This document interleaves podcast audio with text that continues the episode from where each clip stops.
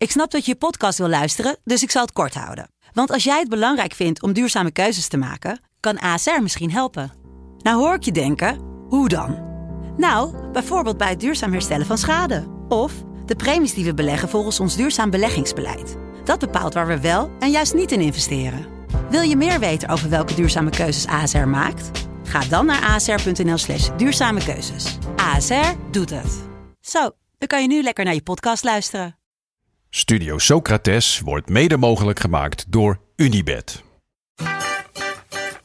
Há muito tempo você está no meu caminho. Como posso esquecer?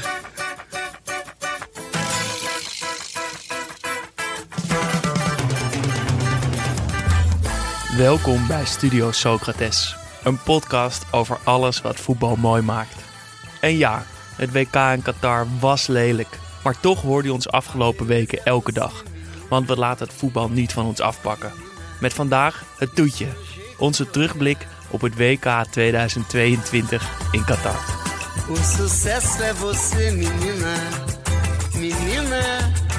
Het WK zit erop, maar nog niet helemaal. Nog één keer blikken wij, Jasper en Daan, terug op het WK in Qatar. Hoe was het om elke wedstrijd te kijken? Hoe was het om elke dag te podcasten? Wat waren onze favoriete momenten? Onze favoriete spelers? Je hoort het allemaal in de laatste Studio Socrates van dit kalenderjaar. Menina, todos querem te amar. Ei, vento, vento, vento no mar. Daar zitten we dan aan, balanço. De allerlaatste. de allerlaatste. Ja, gisteren voelde het al een beetje zo, maar had ik toch in mijn achterhoofd. we zitten er morgen weer. We- ja, Eh, want en, en nu is het wel echt even klaar, na, na deze aflevering. heb je daar zin in dat het even klaar Ja, is? ja, echt. Ja. Ik, eh, vlak voordat ik eh, hier, hier naartoe fietste, eh, belde een goede vriend en, en die vroeg het ook. En toen kon ik wel echt, net als nu, volmondig zeggen: Ik ben blij als het er straks op zit. Kan jij uitleggen hoe jouw dag eruit zag in de, zeg maar, de tweede speelronde van het WK met die vier wedstrijden op een dag? Hoe, jou, hoe jouw dag eruit zag? Ja, nou, ik denk dat het het vaakst is voorgekomen dat ik eh, om eh, kwart voor acht ongeveer wakker werd. Eh, samen met Merel, mijn vriendin. Dan ja, stonden we rustig op. Allebei even douchen. En dan even een rondje door de buurt lopen. Even een koffietje halen. En eh, een beetje bijkletsen. Want dit was toch het moment dat, dat we elkaar zagen. De rest van de dag ging het niet meer Nee. gebeuren. En dan eh fiets ik toch het vaakst wel naar kantoor toe. Dat zit naast eh, Amsterdam Arena. Ehm, en dan was ik daar om tien uur. En dan begon om 11 uur de eerste wedstrijd. En ik, ik, werkte, of ik werk op de redactie bij, bij ESPN. En nou, gelukkig zijn er allemaal televisies. Dus ik kon gewoon heel makkelijk die wedstrijden kijken en werken tegelijk. Eh, dus dat deed ik dan ook. En dan ging ik vaak na de wedstrijd van vier uur. Was er een wedstrijd? Nee? Nee, eh 11, Twee. 2, 5 en 8. Ja, dus dan Ja. ging ik na de derde wedstrijd ging naar huis. En dan keek ik de vierde eh, vaak thuis. Of dan de tweede helft alweer op kantoor. Eh, Ja, in Met de, jou? de, de studio dan. Ja, en ja, de studio inderdaad, het andere kantoor. En dan eh, gingen we podcasten. En dan eh, was ik om nou, een uurtje of twaalf of zo vaak weer thuis. Ja, En dan begon de hele circus weer opnieuw. ja. en jij hetzelfde natuurlijk, alleen dan wel hetzelfde. thuis, Ik was ik. alleen net, ik heb net, was net klaar met werk, Ja. dus ik kon iets langer uitslapen. Ik heb wel een aantal dagen dus in het restaurant gewerkt, in de bakkerij. Ehm, en dan inderdaad met laptop op schoot elke dag die vier wedstrijden kijken. Ehm, heel veel vragen beantwoorden van, ga je echt dan nu weer voetbal kijken? Ja, ga ik dus nu weer doen. Heeft het, heeft het ergens eh, als een opgave gevoeld, along the way? Jawel, jawel. Het was wel af en toe even. Ik heb wel een paar keer echt. Oké, nou, eh, wie, ga, van, wie spelen er nu ook alweer? Wat was die eerste wedstrijd? Wie, hoe, wat was het verhaal ook alweer? Dat had ik wel een paar keer. Maar meestal vond ik het toch wel heel lekker. Ja, Vooral die ochtendwedstrijden. Die, dat, die, toen was ik dan wel steeds nog helemaal fris. waar Jonas zich een aantal keer voor versliep. En jij ook één keer? Ik ook één keer, ja. Ik heb één wedstrijd echt gemist. En dat was eh, eh, Japan-Costa Rica. Omdat ik eh, te veel bier gedronken had de vorige avond. En pas om half twee wakker werd. maar voor de rest heb ik gewoon echt alles gezien. Met hier en daar natuurlijk wel dat ik even wat miste. Omdat ik, weet ik veel, even een boodschap moest doen of zo. Ehm, maar dat is heel veel voetbal kijken. Maar ik, ik had het ook wel soms dat ik dacht, jezus, weer een wedstrijd. Alleen dat was vaak, zodra die bal begon te rollen, wel weer voorbij. Omdat ik heb het echt zo ervaren dat bijna elke wedstrijd de moeite waard was. Ja, en ik denk, zeg maar, terugkijkend op de podcast ben ik daar ook blij mee met de keuze die we in ieder geval, nou, niet om ons nou heel erg op de borst te kloppen, maar dat we zaten van tevoren van ja, hoe, hoe gaan we dit dan aanpakken? Ja. Elke dag een aflevering maken. Gebeurt er wel genoeg om een aflevering te vullen? En het antwoord is dus ja. Ja, Je kan gewoon vertrouwen op, op de verhalen die er ontstaan. Gewoon naar die wedstrijd kijken. Het voetbal, het spel zelf geeft al zoveel plezier. ja en ik denk dat, dat eh, kijk, wij zetten natuurlijk een positieve bril op. En ehm, daar kan je gewoon voor kiezen, vind ik, als kijker. Dat is ook iets wat ik gemerkt heb. De manier waarop je naar zo'n wedstrijd kijkt maakt zoveel uit. Want je kan daar gaan zitten en denken: hé, hey, dit is op papier een saaie wedstrijd. En die spelers zijn eigenlijk niet zo goed als de Champions League wedstrijden of de Premier League wedstrijden die ik normaal kijk. Of je kan gaan zitten van: hé, hey, die speler ken ik niet.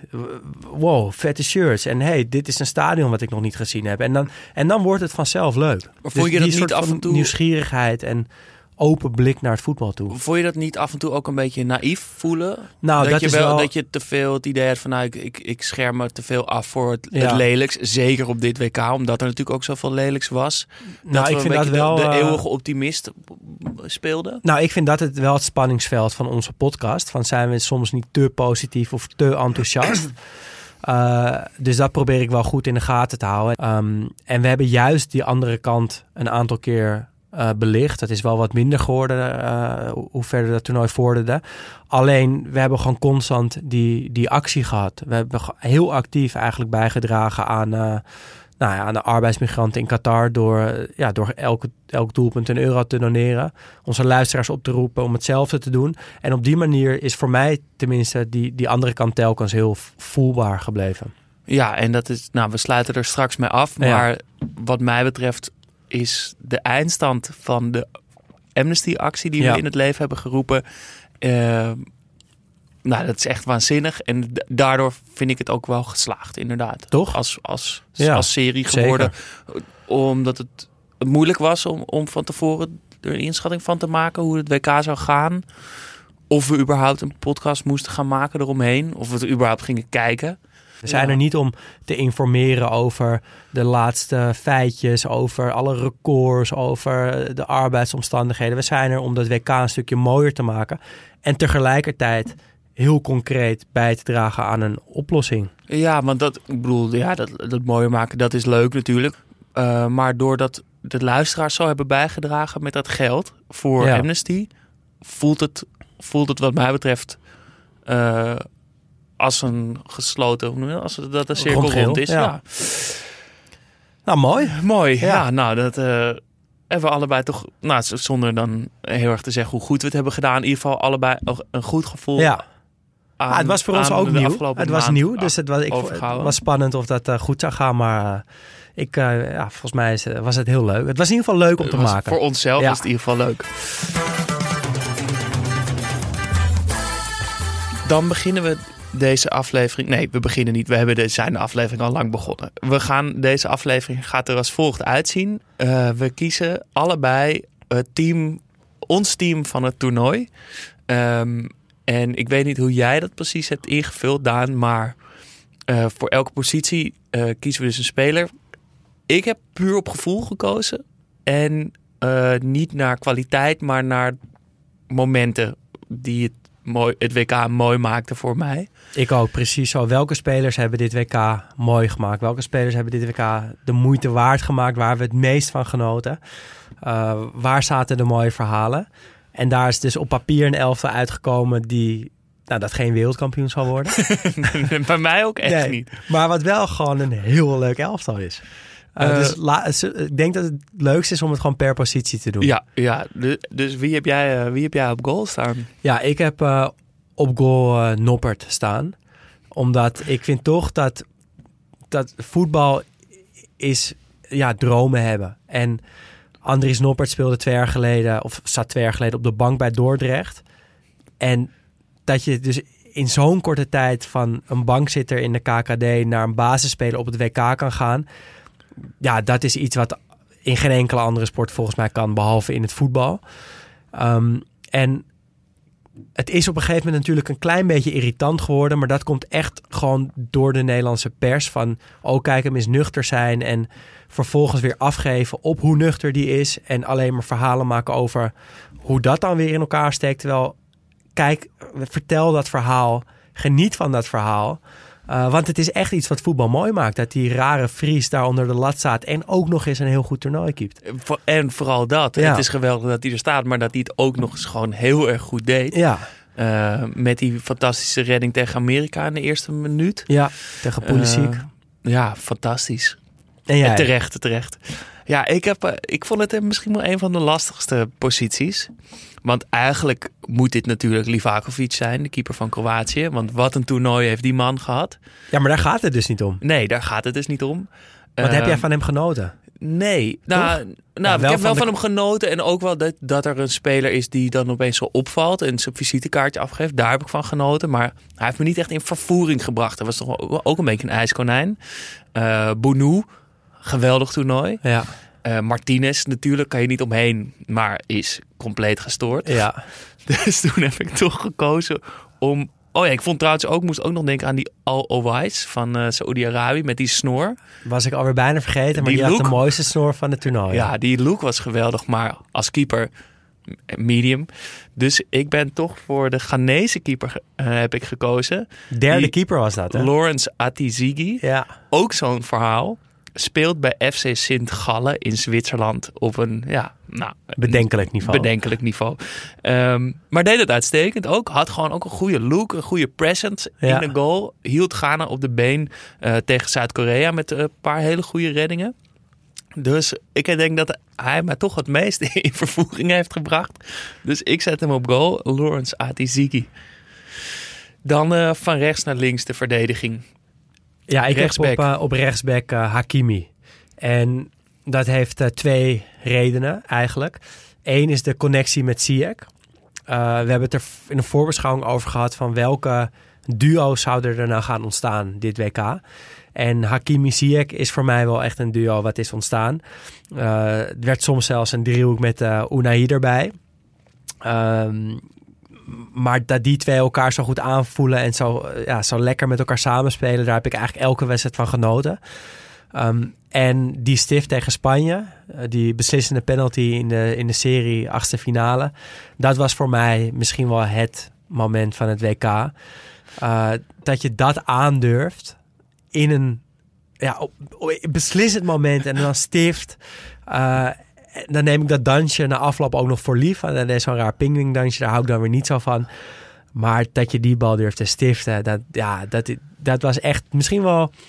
Nou, niet het eerste moment dat ik gewoon rennend door de, door de woonkamer uh, aan, het, aan het juichen was. maar daar heb ik zo van genoten. Dus, uh... Ja, en ook de, de man of zo die het is. Ja. Die, die uitstraling die hij heeft. Zijn moeder op de tribune. Die, die uh, strijdt met Mbappé. Ja. Dat, dat speelde natuurlijk ook allemaal. Mijn vriendinnetje is een beetje verliefd op hem geworden ook. Oh, en toch uh, zet je hem in je Ja, ik ben niet zo jaloers type. Dus dat, dat vond ik eigenlijk ook gewoon voor hem spreken. Ja, en ik ga voor de op rechtsback ook voor een inkopper. Uh, namelijk Denzel Dumfries natuurlijk. Ja. En we hebben 3 december uitgeroepen tot Nationale Denzel Dumfries Dag. Want wat was hij goed. Ja. Wat had hij ook een goed, een goed interview na afloop. Die frons in zijn voorhoofd is fantastisch. En dan, als hij dan gaat lachen, dan lijkt de zon ook meteen door te breken. Maar was uh, onhoudbaar aan die rechterkant. Assist en een goal. Um, twee assists en een twee goal. assists en een goal, precies. Ja, dus nee, die, die, en, uh, die moet erin. En tegelijkertijd ook een voetballer die, die niet schroomt om zijn kwetsbare kant altijd even te laten zien. Want die eh, na de eerste twee of drie wedstrijden de hulp ingeroepen van een mental coach. Ja. Sprak daar ook openlijk over. En uh, Pardoes was hij uh, de, de, man van de wedstrijd tegen Amerika. Dus uh, ja, ook heel erg van genoten. Dan um, de rechter centrale verdediger ik heb een beetje vals gespeeld. Ik heb voor alle Kims gekozen. Oh. Want, uh, maar niet omdat je er makkelijk vanaf wil maken en niet meer wist welke Kim welke was.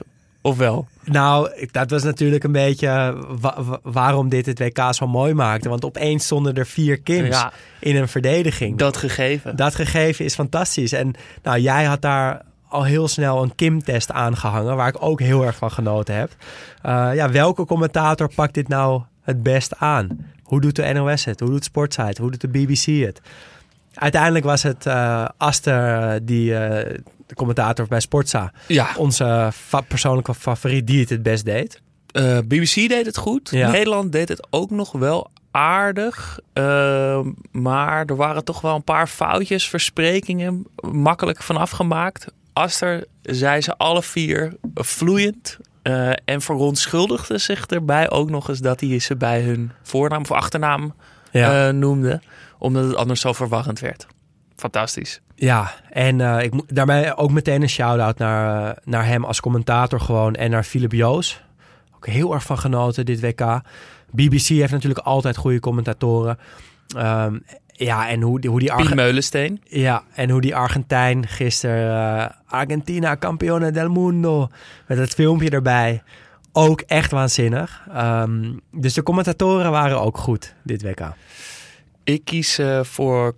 Ja, ik heb niet per se rechts of links. Ik heb gewoon twee centrale. Eh, en een van die twee plekken is voor Kamal Miller. De ja. centrale verdediger van, van Canada. Die hebben dit WK natuurlijk fantastisch gemaakt. Wat een heerlijke ploeg. Die eerste twee wedstrijden waren ze fantastisch. Waren Ja. ze niet te houden. Eh, en vooral het zingen van Kamal Miller bij de, voorafgaand aan de eerste wedstrijd bij het volkslied. Met gewoon dikke vette tranen die biggelden over zijn wangen. Ogen dicht. Hij kon het niet geloven dat hij daar eh, stond. Is niet de beste centrale verdediger ter wereld. Is niet de snelste. Is niet de meest technische. Maar hij stond er. Hij gaf alles. Laatste wedstrijd werd hij ook gewisseld. Omdat hij gewoon helemaal leeg was. kon niet meer lopen. Kon niks meer. Maar had er alles uitgeknepen. En dat was... Nou, dat is ook wel een, een rode draad dit, dit WK geweest. Teams of spelers die boven hun eigen kunnen presteren. Zeker. Eh, en daar was hij er zeker één van. En die emotie, die was fantastisch. Dus ik, ik, reik, ik overhandig hem bij deze dan ook officieel de Italia-trofee aan. Voor het mooiste meezingen van het volkslied. Eh, voor het hele WK is hij de overall winnaar. Er waren natuurlijk al wat, Hij heeft wat kleine veel eh concurrenten. dagprijsjes uitgedeeld. Ja, hij heeft veel goede concurrenten gehad, maar ik, eh, ik kan me hier alleen maar bij aansluiten dat hij die trofee verdient. Ehm, daarnaast, naast de vier Kims van Zuid-Korea, heb ik gekozen voor Roman Sais. Ehm, met Amrabat vond ik dat de personificatie van eh onafverzettelijkheid van Marokko. Eh, en hij komt natuurlijk nooit meer van die band om zijn hamstring af. dat is ook iets wat ontstaan is dit WK. Eh, hij raakte eigenlijk gewoon geblesseerd al na de derde of vierde wedstrijd. Maar was zo belangrijk voor de ploeg dat hij eigenlijk moest spelen. Hij liep mank hele, hele wedstrijden. Ehm, in plaats van de wonderspons was er een soort van drukverband tactiek gekozen. Uiteindelijk moest hij toch geblesseerd het veld verlaten. In, eh, in de halve finale was het. Eh, en toen kwam hij naast Reguagui te zitten op de bank bij Marokko. En was, was er dat mooie shot dat hij over zijn schouder, eigenlijk bijna zijn- zijn kin op, op, op Reguagui's schouder steunend, eh, meedeed met de, met, de, met de tactiek van Marokko. Ja, zonder dat het irritant leek, toch? Die hebben wel eens dan nou, de Ronaldo's, de Tadic'en van deze wereld die zich gaan bemoeien. Dat het een beetje dat het lijkt van, Ja. nou, waar bemoei je mee? Maar dit voelde echt als broederschap. Precies. Samen die wedstrijd over de streep proberen te trekken. Ja, en ik vond het zo mooi dat hij... Hij werd gewoon een klein kind dit WK. Gewoon dat kleine jochie dat naar binnen moet omdat zijn moeder fluit. Omdat er moet gegeten worden. Het is zes uur 's avonds. En hij wil gewoon niet het veld af. dat was Saïs dit toernooi. En als hij dan toch het veld af eh, moest... Ja, dan bleef hij gewoon door het raam kijken. Ja. Weet je wel, dat, dat gevoel kreeg ik van hem. En dat vond ik, eh, vond ik echt mooi. Mooi gezegd. Eh, ik heb centraal ook nog, ja, hoe kan het ook anders? Guardiol. Eh, Elke wedstrijd van genoten. Ja. Wat was die ongelooflijk goed.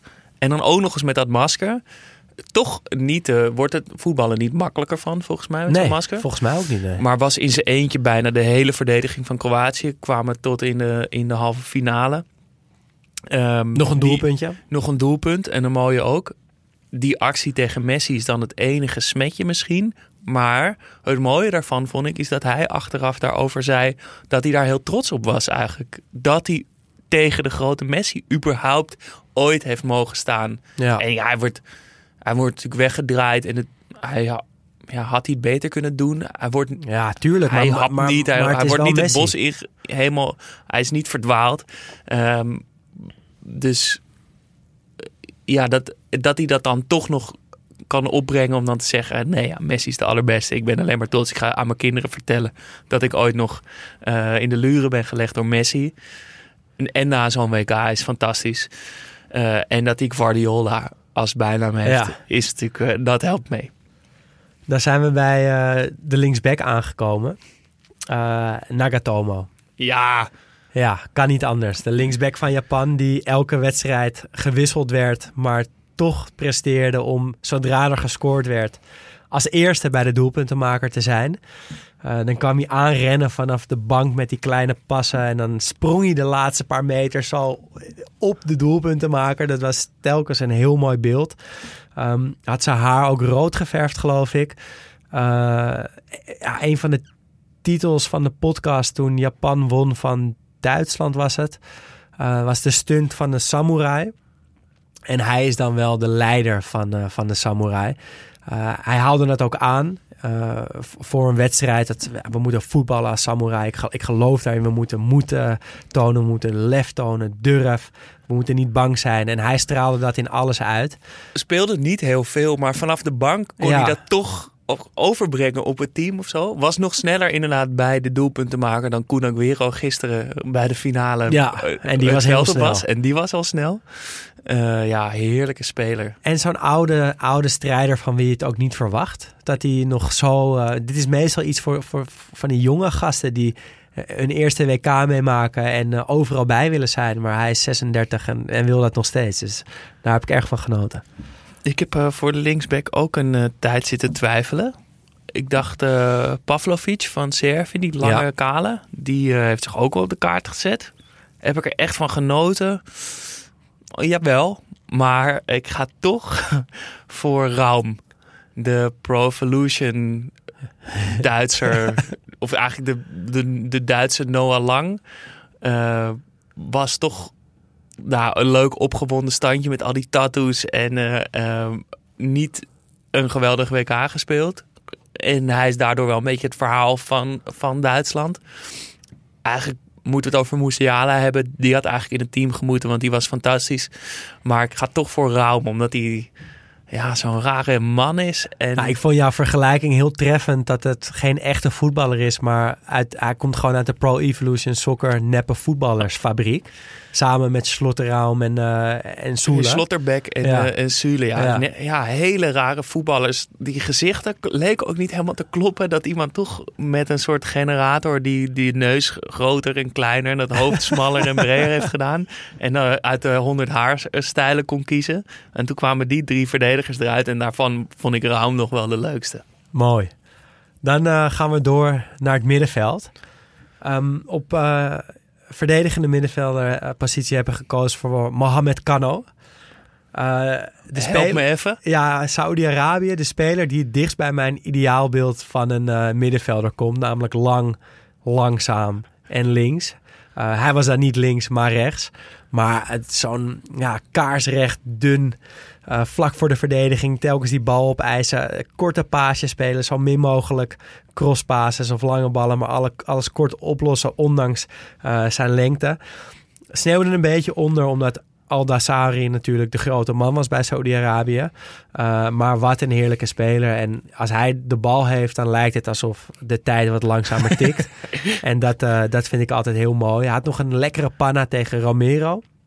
Tegen Argentinië.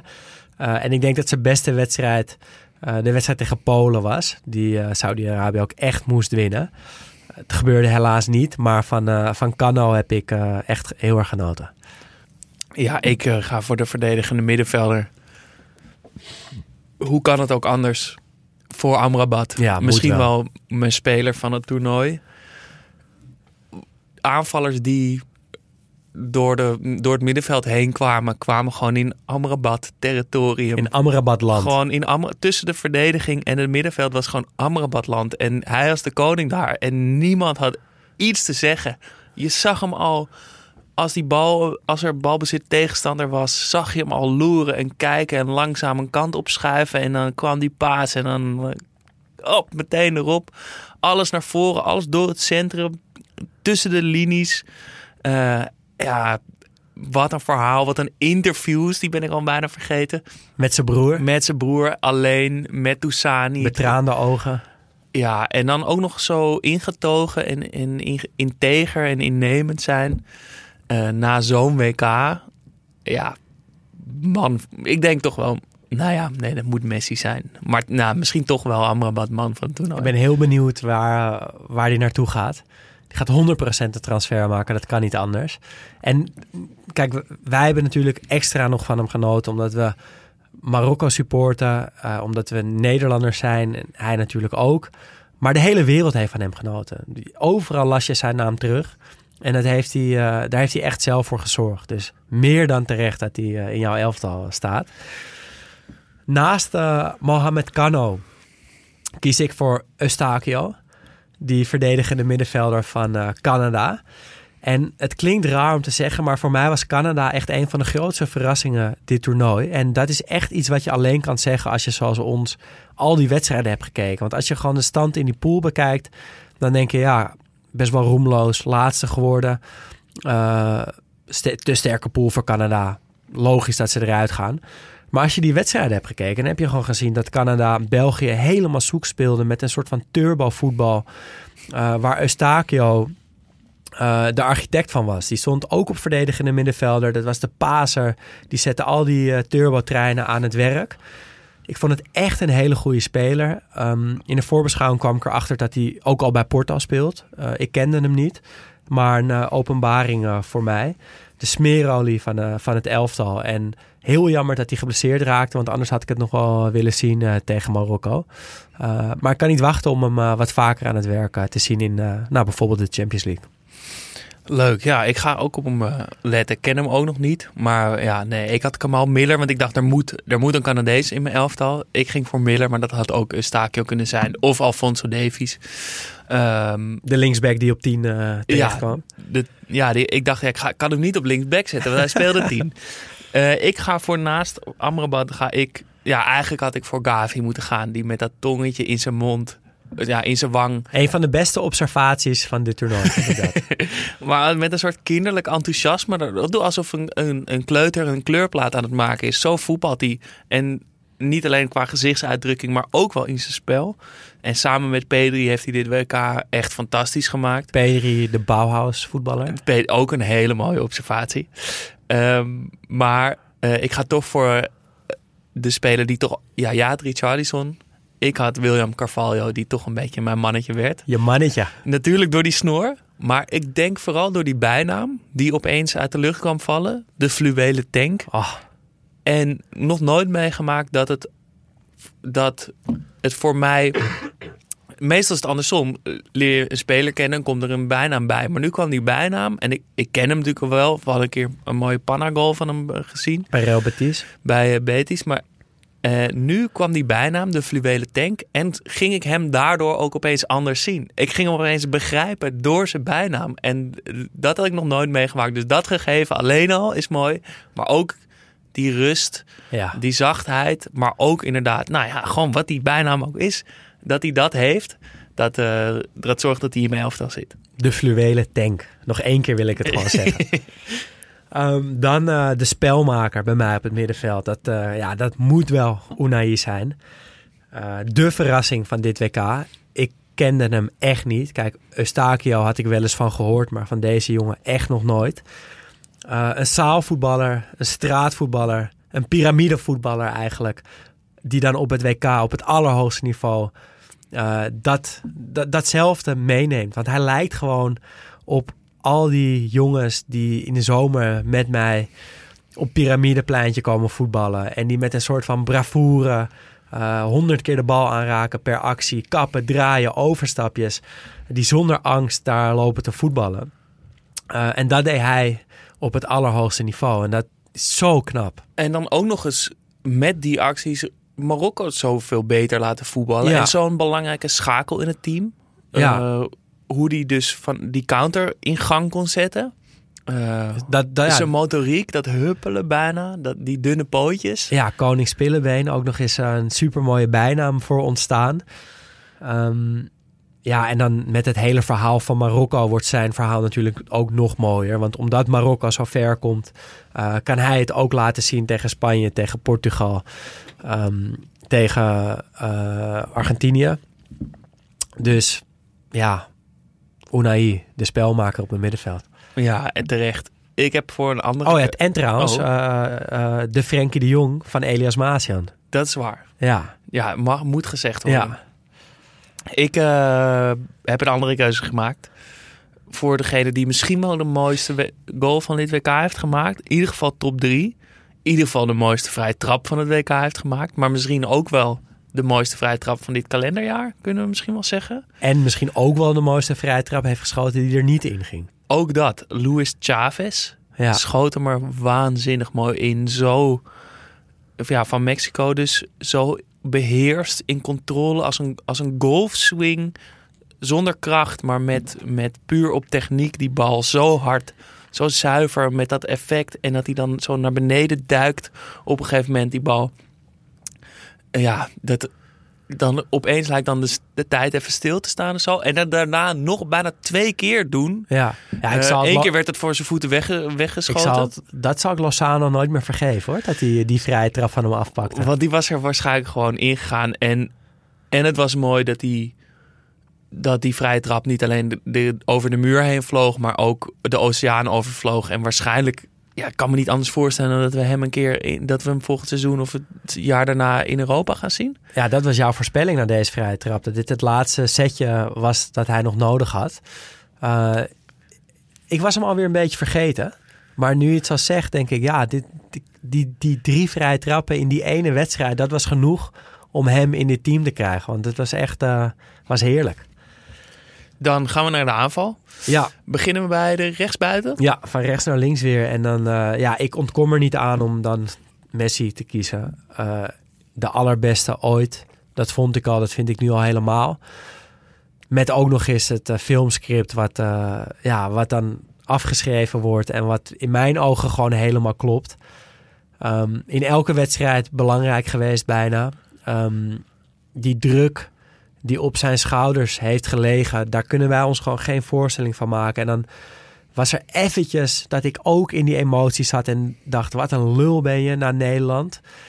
En een dag later dacht ik, nee, ja, wij, wij, weten, wij kunnen niet weten hoe dit voor jou is. Die, die WK-droom, eh, het vertrouwen van al je teamgenoten, van je hele land. Maar dan moet je het wel maar even laten zien.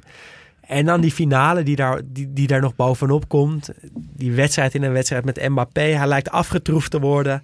Staat nog een keer op. En hij wordt wereldkampioen. Eh, ja, ik, ik vind het echt een schitterend verhaal. En ik hoop eigenlijk dat, die, eh, dat we één deze dagen horen... dat hij in ieder geval stopt als international. Eh, want ja, heel cliché, maar stoppen op je hoogtepunt... is toch wel echt het mooiste wat er is. Ja, dat, ja, nee, ja, het verhaal, het, het filmscript, het, het klopt Ja. zo erg. En hij leek ook gisteren wel bijna zen te Ja. zijn of zo. Helemaal tot rust, hoe hij die penalties nam. Die druk leeg voor heel Argentinië, maar voor Messi in het bijzonder ook, ook bijna weg. Toch, hij, hij kon gewoon vrijheid voetballen. Ja, het, was, het, het klopte helemaal. Wat een wedstrijd, ja. Ik droom weer weg, maar ik moet eh, ik ga mijn Ik rechtsbuiten zag het echt zeggen. aan je, dat je alweer in die finale zat. Ehm, en ik, eh, ja, niet om, om maar iemand anders te kiezen. Want ja, het, eigenlijk is het natuurlijk Messi. Ehm, en ik had ook natuurlijk Saka kunnen ki- kiezen, want die was onhoudbaar. En met die, met die kleine slimme voorzetjes van hem. Die 1 tweetjes. Ziyech natuurlijk. Ga ik ook niet kiezen, maar ja, ik hou van. Ik, ik, maar ik kies niet voor hem. En ik kies voor een hele rare keuze. Namelijk Osman Bukhari. Su. Omdat hij, ja, dat ene moment staat denk ik in mijn top drie momenten van dit WK, denk ik. Hij scoort de 2-2 was volgens mij tegen Portugal.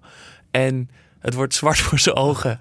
Hij rent naar de cornervlag en hij doet de siu van Ronaldo. Voor de ogen van Ronaldo. Ja, het was In zo een- goed. In een vlaag van positieve verstandsverbijstering. Zo goed was het, zo goed. En eh, dat hij dat deed toen. Het was natuurlijk sowieso een mooi moment dat Ghana daar eh, terugkwam. En, eh, en dat hij dat toen deed. Als invaller ook.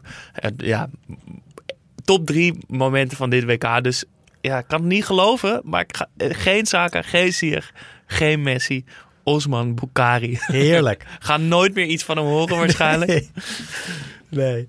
Ehm, dan komen we bij de spitspositie. En dan, eh, ja, dan moet ik mijn beste vriend kiezen. Ja, Richarlison. Eh, ja, een beetje het, het linkse tegengeluid in de selectie van eh, Brazilië. Waar natuurlijk Neymar en Dani Alves en nog wat andere gasten gewoon openlijk Bolsonaro steunden. Ehm, de missie was om het gele shirt van Brazilië ja, terug te winnen van extreem rechts. Ehm, ik weet eerlijk gezegd niet of dat gelukt is. Eh, het toernooi van Brazilië ging toch een beetje als een nachtkaars uit met die penalty-serie tegen Kroatië. Uh, maar Richarlison heeft zich wel laten zien. Uh, ik, ik, ik, ja, de man die dichtst bij Socrates in de buurt komt, echt bij lange na niet. Uh, qua wat hij allemaal uh, heeft betekend voor het land Brazilië, Socrates. Maar Richarlison komt wel in de buurt, want hij doet heel veel voor de minder bedeelden in Brazilië. en maar het is gewoon een lekker ventje. Het is ook gewoon een heel lekker mannetje. Ik, eh, op Twitter na de eerste of tweede wedstrijd van Brazilië een compilatie foto's van Richarlison gepost en ja, ik heb gewoon het idee dat elke seconde met hem een goed besteden seconde is. Je lach je gewoon dood. Uh, en dan is hij ook nog eens blijkbaar iemand die na het WK zijn rug vol tatoeëert met zijn eigen hoofd. En die van Neymar. en die van Ronaldo. Uh, ja, dansend als een duif. Maker van de twee mooiste doelpunten van het WK ongeveer. Die omhaal en die uh, combinatie door het midden met uh, Thiago Silva. Ik heb gewoon heel veel leuke momenten gekregen. Uh, ik heb er een nieuwe beste vriend bij. Uh, en ik heb, uh, ja, ik heb hem gewoon voor altijd in mijn hart gesloten, Richarlison. Ik moet natuurlijk gaan voor Mitrovic. Staat ja. al bijna sinds dag 1 stijf als eerste in ons Panini-vijftal. Um, wat hebben we van hem genoten? Mitro on fire. Dat filmpje hoort ook gewoon nog bij het WK. Ja, dat, dat heeft het ook mooi. Heeft zijn WK ook mooier gemaakt. Ja. Hoe die toen op die basketbaltribune na het WK terug in Servië werd toegezongen. Hoe die eerst een beetje ongemakkelijk om zich heen kijkt. En vervolgens toch even gaat staan en gaat klappen en het in ontvangst neemt. Uh, ja, het is een spits. Ja, gewoon hoe een spits hoort te zijn. Toch als je aan een spits denkt. Dan, een dan is hij target man. Ja, uh, en die, maar dan ook nog eens heel erg goed. Um, en ik wilde ook nog wel een speciale shout-out doen naar Cho. De mooie boy spits van Zuid-Korea. Had ik ook wel kunnen kiezen. Abu Bakar misschien ook Abu Bakar met dat geweldige lopje ook nog aan gedacht inderdaad. Um, maar toch wel, ja, nee, ja moet, moet Mitrovic zijn. En dan de laatste, linksbuiten. Ja, uh, Al-Dassari van uh, Saudi-Arabië ook. Um, ja, dat moment, dat was de, ja, de grootste verrassing van het WK eigenlijk. En helemaal nu Argentinië die wedstrijd gewonnen heeft. Uh, of het WK gewonnen heeft, sorry. Saudi-Arabië heeft gewoon van ze gewonnen. Eerste wedstrijd, 1-2. En Al-Dassari was de man die het allemaal uh, in gang zette. Uh, en die 1-2 maakte. Balletje in de kluts. Naar binnen, naar zijn rechter uithalen. Boom, die kruising in. En uh, dat moment van juichen vond ik zo mooi. Dat hij iedereen, dat hij naar de cornervlag sprint en iedereen een beetje weghoudt. Maar zo maar, lekker dat die andere spelers dat ook aanvoelden. Dus ja. soms zie je dat en dan gaan ze toch om hem heen hangen. Ja, maar ik vind het normaal ook altijd een beetje irritant als een speler dat doet. Maar ja, ik dacht, wat, wat gaat er gebeuren? Gaat hij misschien uh, bidden of zo? Zou best kunnen. Of gaat hij naar iemand toe die op de bank zit? Maar hij was onderweg om een salto te maken.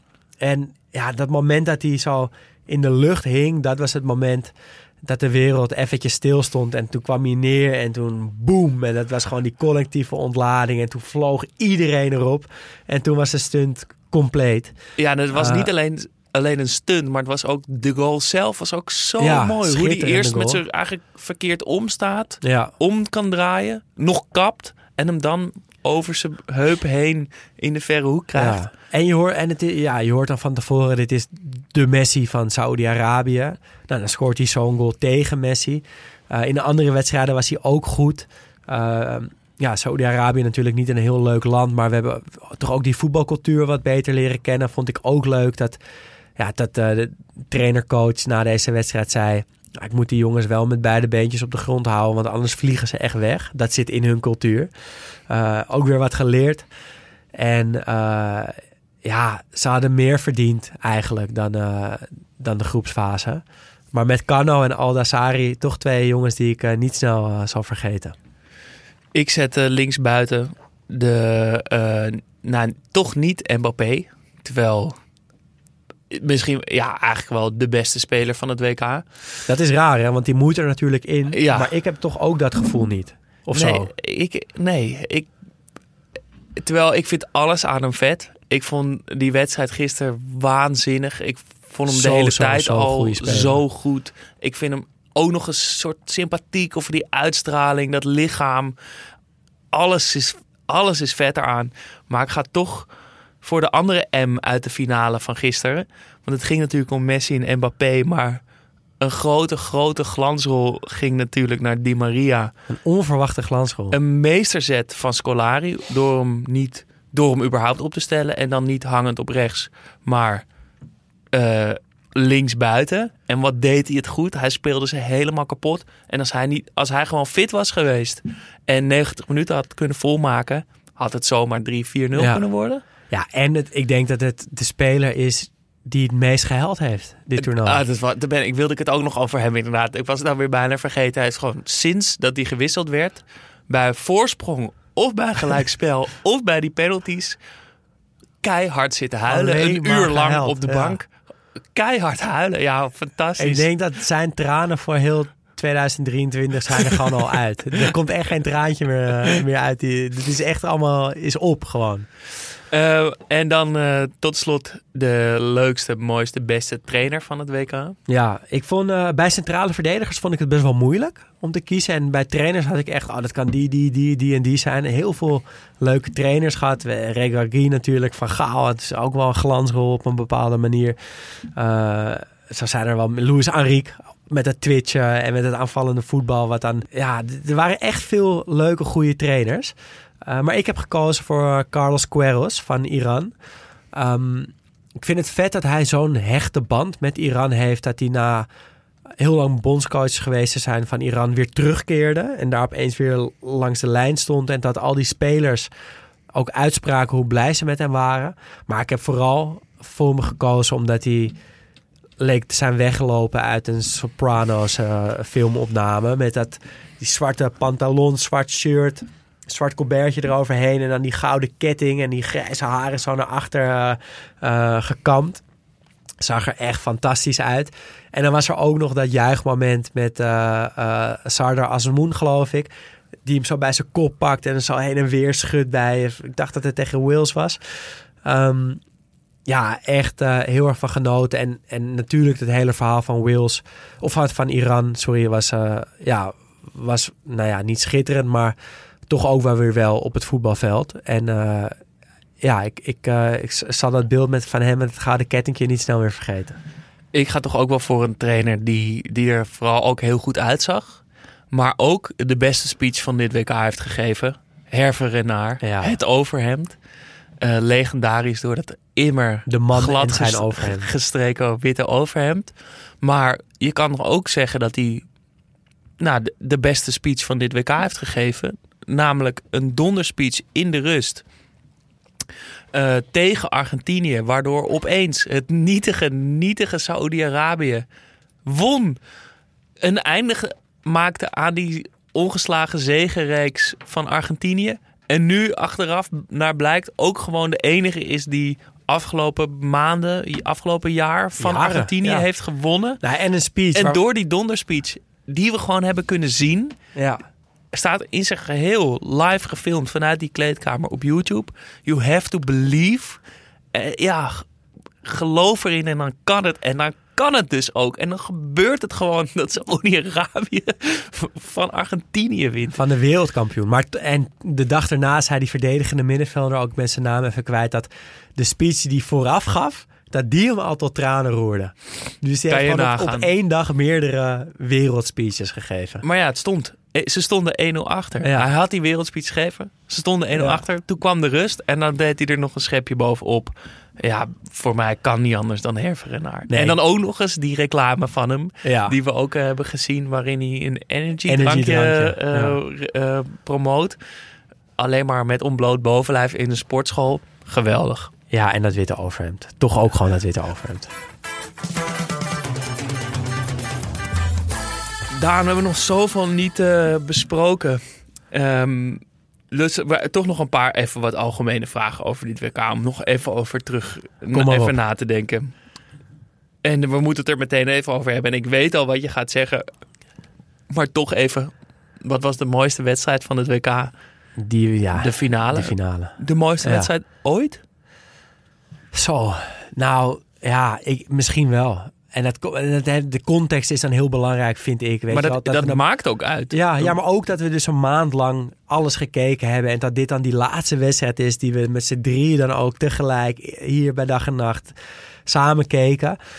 Eh, ja, alles erop en eraan. En hij wordt ook... Ik heb er vandaag ook gewoon veel aan gedacht. Veel over geappt, veel over gebeld met mensen. Jezus, wat was dit een mooie finale. En ja, dit ga, dit ga ik echt nooit meer vergeten. Hier staat alles in. En gisteren vond ik het al ontzettend mooi. En, maar ik denk toch dat ik het ook nog niet goed genoeg besefte wat voor een legendarische eh, wedstrijd het was. Nee.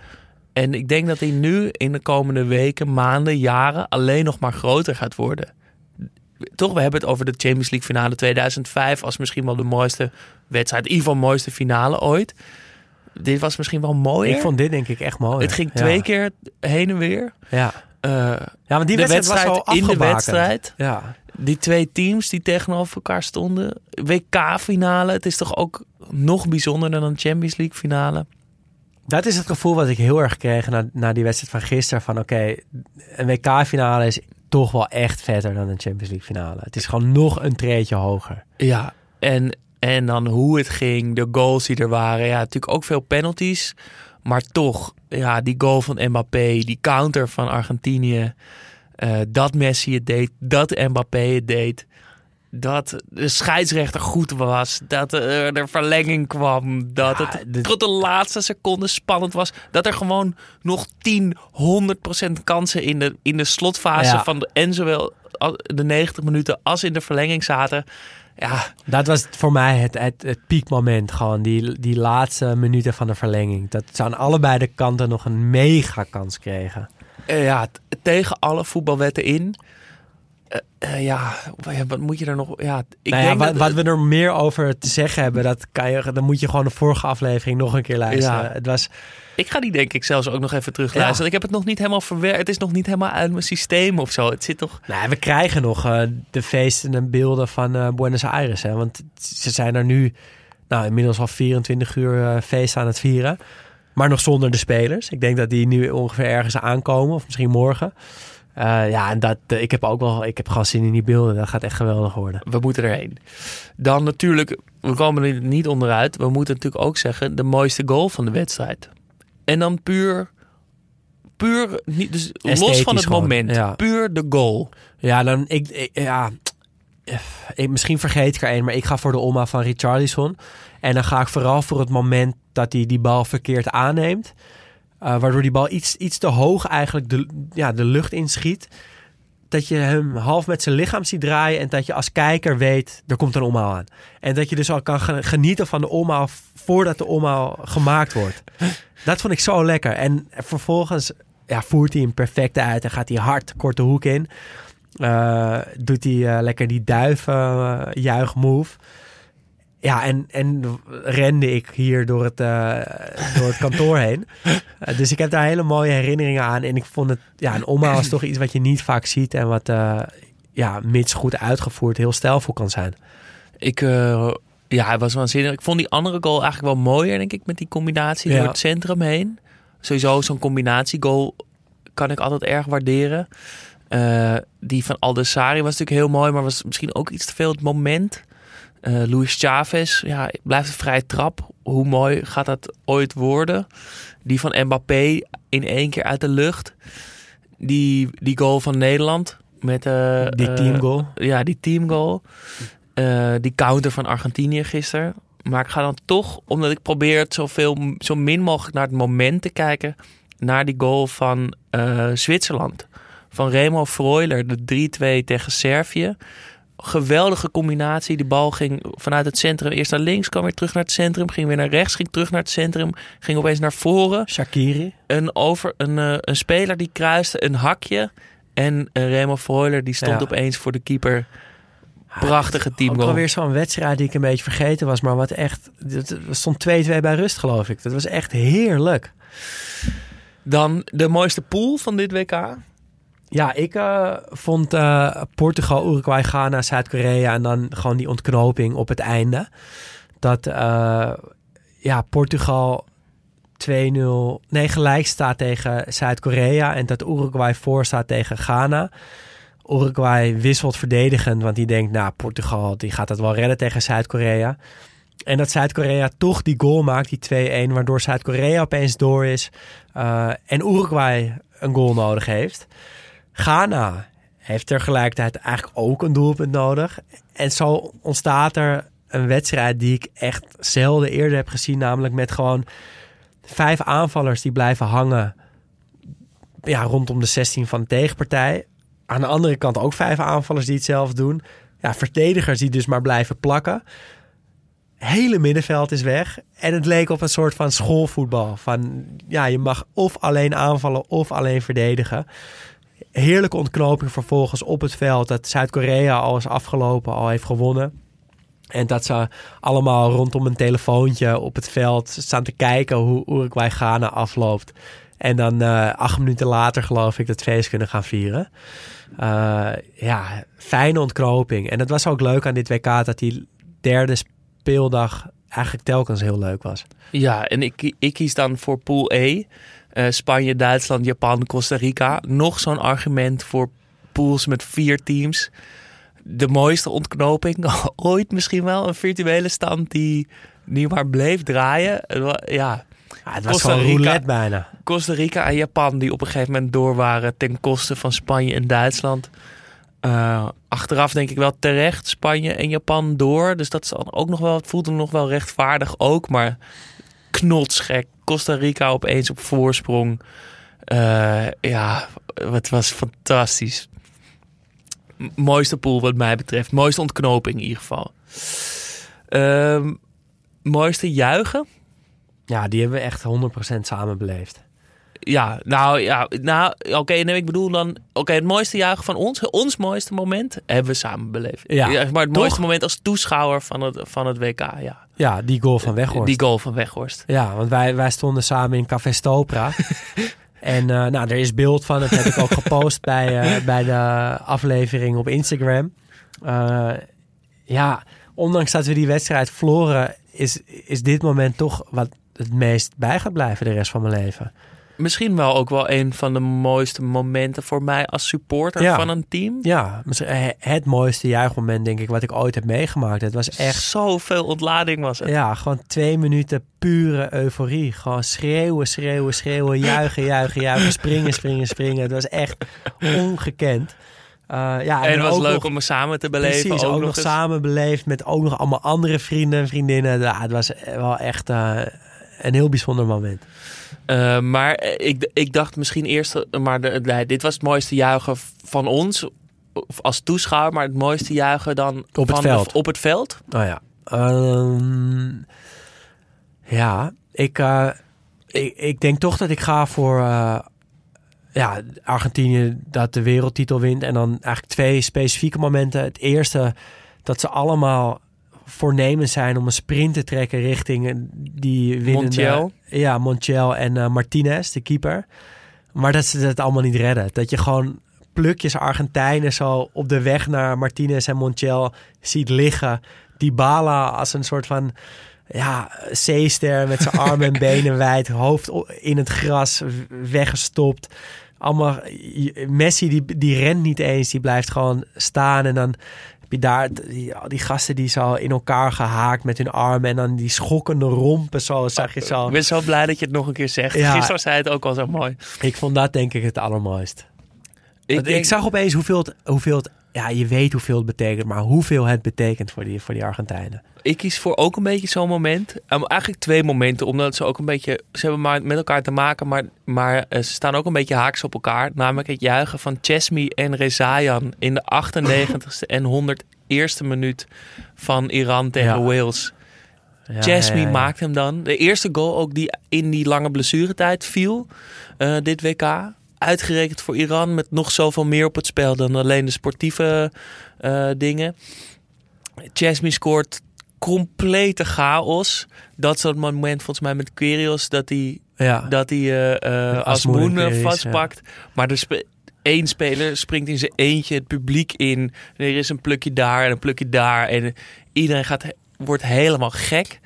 En dan, drie minuten later, scoort Rezayan. En is de pijp helemaal leeg bij iedereen. Kan er niet nog een keer gejuicht worden. En vallen mensen om. Rezayan stopt zijn ho- hoofd in zijn handen. Kan het niet geloven, maar is probeert eerst nog aan te zetten, maar merkt eh, waarschijnlijk overal kramp in schieten, Ja. kan niks meer en valt helemaal stil. Ja, die twee momenten samen een- was zo mooi. Ook een nieuw, nieuw eh, ja, iets, iets nieuws. Ik had het voor mijn gevoel nog niet eerder gezien. Dat je dus echt kan stilvallen bij juichen. En dat het misschien nog wel groter kan zijn dan, dus he- dan helemaal uit je dak gaan. Ja, net als, net als Montiel inderdaad. Ja, heerlijk moment. En, en een, wat een verhaal inderdaad ook voor Iran met die wedstrijd. Ja. En dan dacht ik misschien nog als laatste vraag... het mooiste moment van buiten de lijnen. ja, dat is voor mij toch wel het ontstaan van, eh, van de voetbalboeddha. Ja, dat moment. Dat is voor mij ook het va- van Rodrigo die, de, die een beetje magie van de Ja. benen van de voetbalboeddha, de echte Ronaldo, over zich heen probeert te wrijven. Ja, en, en dat, het, dat het bij ons totaal niet vooraf afgesproken opeens ontstaat in de aflevering van... hé, hey, Ronaldo ziet er eigenlijk wel echt uit als een, als een voetbalboeddha. Nog voor dit moment was dat ja, ja, namelijk. ja. Zo, hè, met die lach, die die sereniteit, eh, die lekker dikke buikje. eh, altijd zo positief en rustig. Elke voetballer verdient gewoon het buikje van Ronaldo om even overheen te wrijven voor voetbalgeluk. en toen had jij hem opeens gemaakt. En eh, nou, er- ik heb nog nooit zoveel eh, likes en reacties op een, op een foto van ons eh, gehad. En zoveel luisteraars die ook zeiden van... ja jongens, maak dit nou gewoon echt. Ik koop hem gelijk. Is het, kunnen we, kan het nog? Of is het moment voorbij Nee, het om kan hem echt te zeker nog. maken? Het kan zeker nog. Misschien maar eens deze periode, van, kunnen- deze weken van ja. rust daarvoor te gaan gebruiken. het kan zeker nog. En eh, ja, ik, ik, ja, eigenlijk moet hij er gewoon komen. Ja, dat waren toch wel mijn... volgens mij hebben we toch wel, wel veel hoogtepunten gehad. Ja, Wat een WK. Ik, ik het beleef het af en toe weer eventjes helemaal opnieuw. Dat Ja. juichen van Iran, die wedstrijd van gisteren, Marokko. ja en dan is het toch weer een Canada. soort, waar we het aan het begin even over hadden, weer een hele positieve aflevering geworden. Shit. Nee, juist niet. Want dat, het was het gewoon. En je kan er echt voor kiezen om het op die manier te zien. En dan heb ik gewoon over alles wat op het veld gebeurt. Maar als je al deze momenten op een rij zet, dan, ja, dan ben je gek als je dit een saai WK vond. Dan heb je gewoon niet goed gekeken. Helemaal mee eens. Helemaal mee eens. En eh, meteen dan ook maar honderdduizend keer dank naar onze favoriete correspondenten. Eh, Paling, uiteraard. Vriend van de show sinds dag één. Ja, En geheel terecht ontstaan als onze vaste correspondent vanuit België. en Engeland. En Engeland tegenwoordig. Eh dankjewel Paling. En daar kwam dit toernooi nou, uit de hemel gevallen. Ook nog eens Frank uit Amerika bij. Met een geweldige inkijkjes Ja. eh, vanuit het Amerikaanse kamp. Hoe het eraan toe gaat als je opeens uit het toernooi ligt. Wat er dan allemaal geregeld moet worden. Eh, wat er vooraf gaat aan een wedstrijd. Ja. Hoe die sfeer is gedurende de dag. Eh, wat er gebeurt eh, na een feest, van na een overwinning. Dronken spelers. Ja, Ehm, ja, fantastisch. Dus dankjewel Frank. En dan ook nog eens in een geweldige mooie taal opgeschreven in zijn e-mails. Plus foto's erbij. Dus uh, Heeft heel de podcast erg dank daarvoor. en het WK ook weer een stukje mooier gemaakt. En ik hoop dat we, dat we van hem blijven horen. Ja, En natuurlijk ook extra, extra speciale dank naar Elias uh, Mazian. ehm, voor alle nummers, voor alle columns die hij ook maar nog maar steeds ergens eh, eh, moest opnemen. Soms ergens te- voordat hij in een club moest draaien. Soms gewoon thuis. Soms helemaal niet, omdat hij aan het feesten was Ja. voor Marokko. Ik heb echt genoten van, van al zijn muziek en van zijn columns en van zijn zwoele stemgeluid. En ehm, het mooiste nummer vond ik eh, die van Marokko. Dat supporterslied van Raya Casablanca over eh, ja, het verenigen van de Arabische wereld. Eh, dat, dat filmpje wat hij erbij stuurde, dat heeft de luisteraar denk ik niet gezien. Dat was ook opgenomen in Qatar. Dus dat die verschillende Arabische supportersgroepen samen dat lied zongen. Dat gaf het nog meer, meer waarde. Ehm, ja, en we moeten ook nog een keer de luisteraar bedanken, denk ik. Hè? Ja, uiteraard. Want nou, wat, nou, wat, we, wat we van tevoren ook zeiden. Ja, hier, eh, we zitten hier natuurlijk een beetje met z'n drieën of met z'n tweeën met, de, met die microfoons in de studio. Eh, en we monteren het en, en eh, zetten het online. Wat er daarna mee gebeurt, heb je, heb je natuurlijk eigenlijk niet zoveel idee van. Behalve door alle reacties, eh, vragen, opmerkingen, aanmerkingen. eh, alles, ja, echt veel, eh, veel contact geweest met de luisteraar.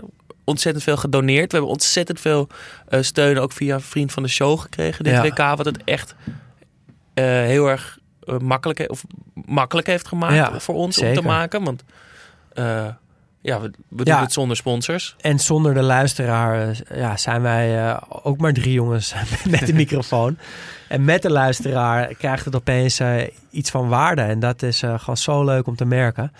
Dus heel erg bedankt eh, voor jullie inzendingen en voor jullie geduld met ons. voor, ja, ik zit ook te denken, we hebben al zoveel uur hier Ja. achter die microfoon zitten ouwe hoeren. Ik zag die Spotify Wrapped van, van mensen die ons dan daarin taggen. En dan Ja. denk ik, oh, je hebt gewoon een paar honderd uur naar ons zitten luisteren. Wat, eh, wat een idioten. Maar eh, geweldig om, eh, om te merken dat, we- dat, we, nou, dat er mensen luisteren. Dankjewel, lieve luisteraar. De Amnesty-stand, zoals hij nu staat. Er zal eh, nog wat bij eh, komen, denk Ja, ik. Maar, maar wat gisteren- er nu is gebeurd... Ja, want gisteren stond hij op 2000 nog wat. Toen hadden wij zoiets, nou, misschien, heel misschien rennen we de 3000 wel. Dat zou eh, een hele hoop geld zijn. Nou, toen keek ik eh, net op onze actiepagina en toen stond daar het bedrag van 4.991 euro. We gaan gewoon over de 5000 euro. Bijna 5000 euro. En ik weet dat er nog, nou ja, Jonne moet nog storten. Ehm, ik heb op mijn werk een voetbalpoeltje gewonnen. Niet persoonlijk, maar dan was je ook weer ingedeeld in, in een groep met anderen. En dan gemiddelde stand, nou weet ik veel wat, hebben wij gewonnen. Eh, daar gaat ook nog een paar honderd euro, eh, gaat de kant van Amnesty eh, op. Dus ja, we, we eindigen gewoon ruim boven de 5000 euro. En dat is echt meer dan ik ooit had durven dromen. Ik had als streefbedrag 500 euro Ja. ingevuld. ja. Is gewoon meer dan 10 keer zoveel gaat het worden. Fantastisch. En je kan dus ook nog blijven doneren, mocht je toch ook nog hieraan bij Ja. willen dragen. Kan helemaal op je eigen manier. Je hoeft niet voor elk doelpunt en zo. Nee joh, doe, doneer wat je kunt missen. We zijn echt met alles blij. En we hebben ook, sommige mensen doneren 500 euro en sommige 5. En ik ben echt met allebei de bedragen even blij. En ehm, nou, wat we al zeiden, de steun vanuit Vriend van de Show eh, was echt fantastisch. We hebben een paar enorme bedragen gehad. Nou, voor iets wat gratis is, dat mensen Ja. toch het supporten. Echt, kan het gewoon niet geloven. Ehm, heel veel kleine maandelijkse betalingen, eenmalige stortingen. Ja, Van alles, ja. ja, nogmaals, voor iets wat gratis is, toch supporten, dat eh, helpt ons echt heel erg met het maken. Ja, dus, Dus, dank daarvoor. ja. ja, en hebben wij het WK nou een stukje mooier gemaakt. Eh, ja, dan kan je wat doneren. Dat is fijn. Daan, dankjewel. Genieten van eh, je vakantie, van eh, in ieder geval van de podcast even. Ja, een paar weken rust. In het nieuwe jaar zullen we ongetwijfeld op, op, op een bepaald moment weer verschijnen. Maar hoe en wat, eh, dat weten we nog niet precies. Maar dat komt ongetwijfeld goed. We gaan in ieder geval door. Ja. Eh, geef ons, eh, nou ja, dit is dan onze vaste afsluiting. Geef ons vijf sterren op Spotify, Podimo, Apple, waar je dan ook luistert. Dat helpt ons enorm. En word vriend van de show. Dat kan al vanaf 2,50 euro per maand. En Ja, help mij deze winter, of deze voetballoze winter door. wil je meepraten? Dat kan via Twitter of Instagram studio-socrates. Mailen kan trouwens ook. Ons e-mailadres is studiosocratespodcast.gmail.com